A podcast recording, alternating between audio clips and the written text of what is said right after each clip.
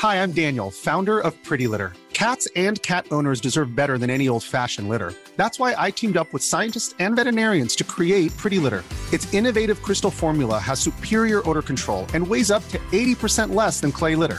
Pretty Litter even monitors health by changing colors to help detect early signs of potential illness. It's the world's smartest kitty litter. Go to prettylitter.com and use code ACAST for 20% off your first order and a free cat toy. Terms and conditions apply. See site for details. What you're about to hear is a teaser for our new bonus episode we are doing for subscribers to Beast Inside, the Daily Beast membership program. We have a very special guest with Gary Peters Sr., who is a junior United States senator from Michigan, and he's going to talk to us about the fuckery with the Postal Service, as well as why Mitch McConnell is holding up the COVID aid. And the other voice you are hearing in this interview is our producer, Jesse Cannon. This is an interview for Beast Inside members only. To hear this along with the rest of our upcoming bonus episodes, head to newabnormal.thedailybeast.com. That's newabnormal.thedailybeast.com. The Senate is on break now, right? It is. Can you explain to me what's going on? Well, we shouldn't be on break at all. We need to do an additional COVID package. We need to provide help for folks who need to continue to put food on the table, roof over their head. We need to make sure our small businesses survive this crisis so that we can get the economy going strongly. And that doesn't happen without small businesses surviving. We need to deal with the health aspects of it. Testing is still too slow. We've got to put additional resources into the capacity to turn those around a lot quicker. And yet, Mitch McConnell has us in recess, which makes no sense whatsoever. You know, the House passed a very comprehensive package 3 months ago, and yet Mitch McConnell did not bring it forward for a discussion in the Senate. And here we are. And now we're in a really difficult situation where you're going to see the economy continue to weaken, according to many economists. And when you start digging a hole, it's a whole lot more difficult to dig back out of that hole. So it's really unfortunate that we're not seeing leadership from Mitch McConnell. And quite frankly, we haven't seen that from the Trump administration as well. In fact, even during some of our preliminary discussions, President Trump was on the golf course, not being hands-on on a major crisis facing our country.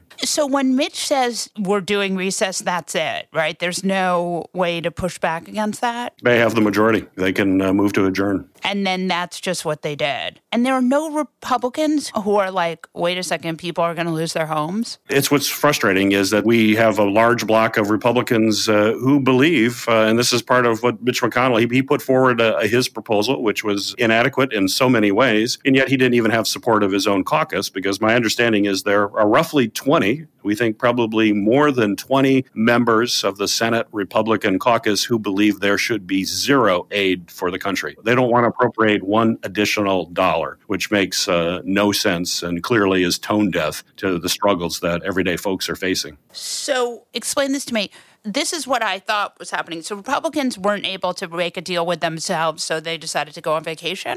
The negotiations, we wanted to have negotiations to come together with another package. The House, as I mentioned, already passed a very comprehensive package. So the idea was to come together, bring everybody to the table. Let's figure out where we can find some middle ground to get the aid, particularly when folks who are unemployment, for example, were facing a financial cliff with the premium payments going away, the $600 a week disappearing at the end of July. And that was going to put many, many families in a severe financial situation. So the negotiations started finally, but right at the cliff date, basically. And in those negotiations were Speaker Pelosi, Leader Schumer. You had Secretary Mnuchin from the White House, but not in the room was Mitch McConnell. He wasn't even in the room because his caucus was not united.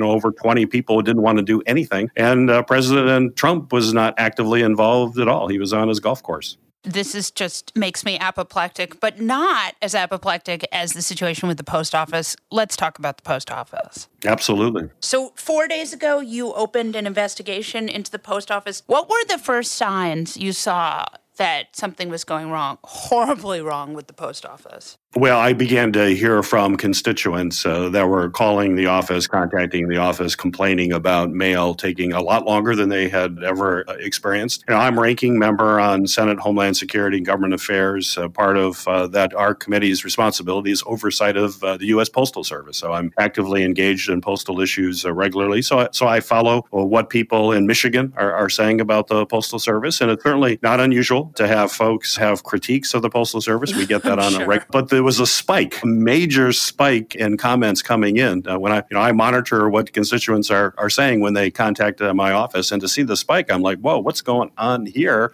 We need to look into it. And the more we looked into it, the more we realized how widespread it was. And then we started talking to folks who are actually in the post offices, our postal workers, our letter carriers, mail handlers. And let me just say at the outset, these are incredibly professional people. They believe in the mission. They work.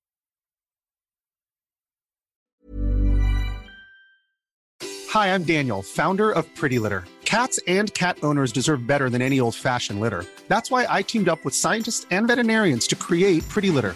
Its innovative crystal formula has superior odor control and weighs up to 80% less than clay litter. Pretty Litter even monitors health by changing colors to help detect early signs of potential illness. It's the world's smartest kitty litter.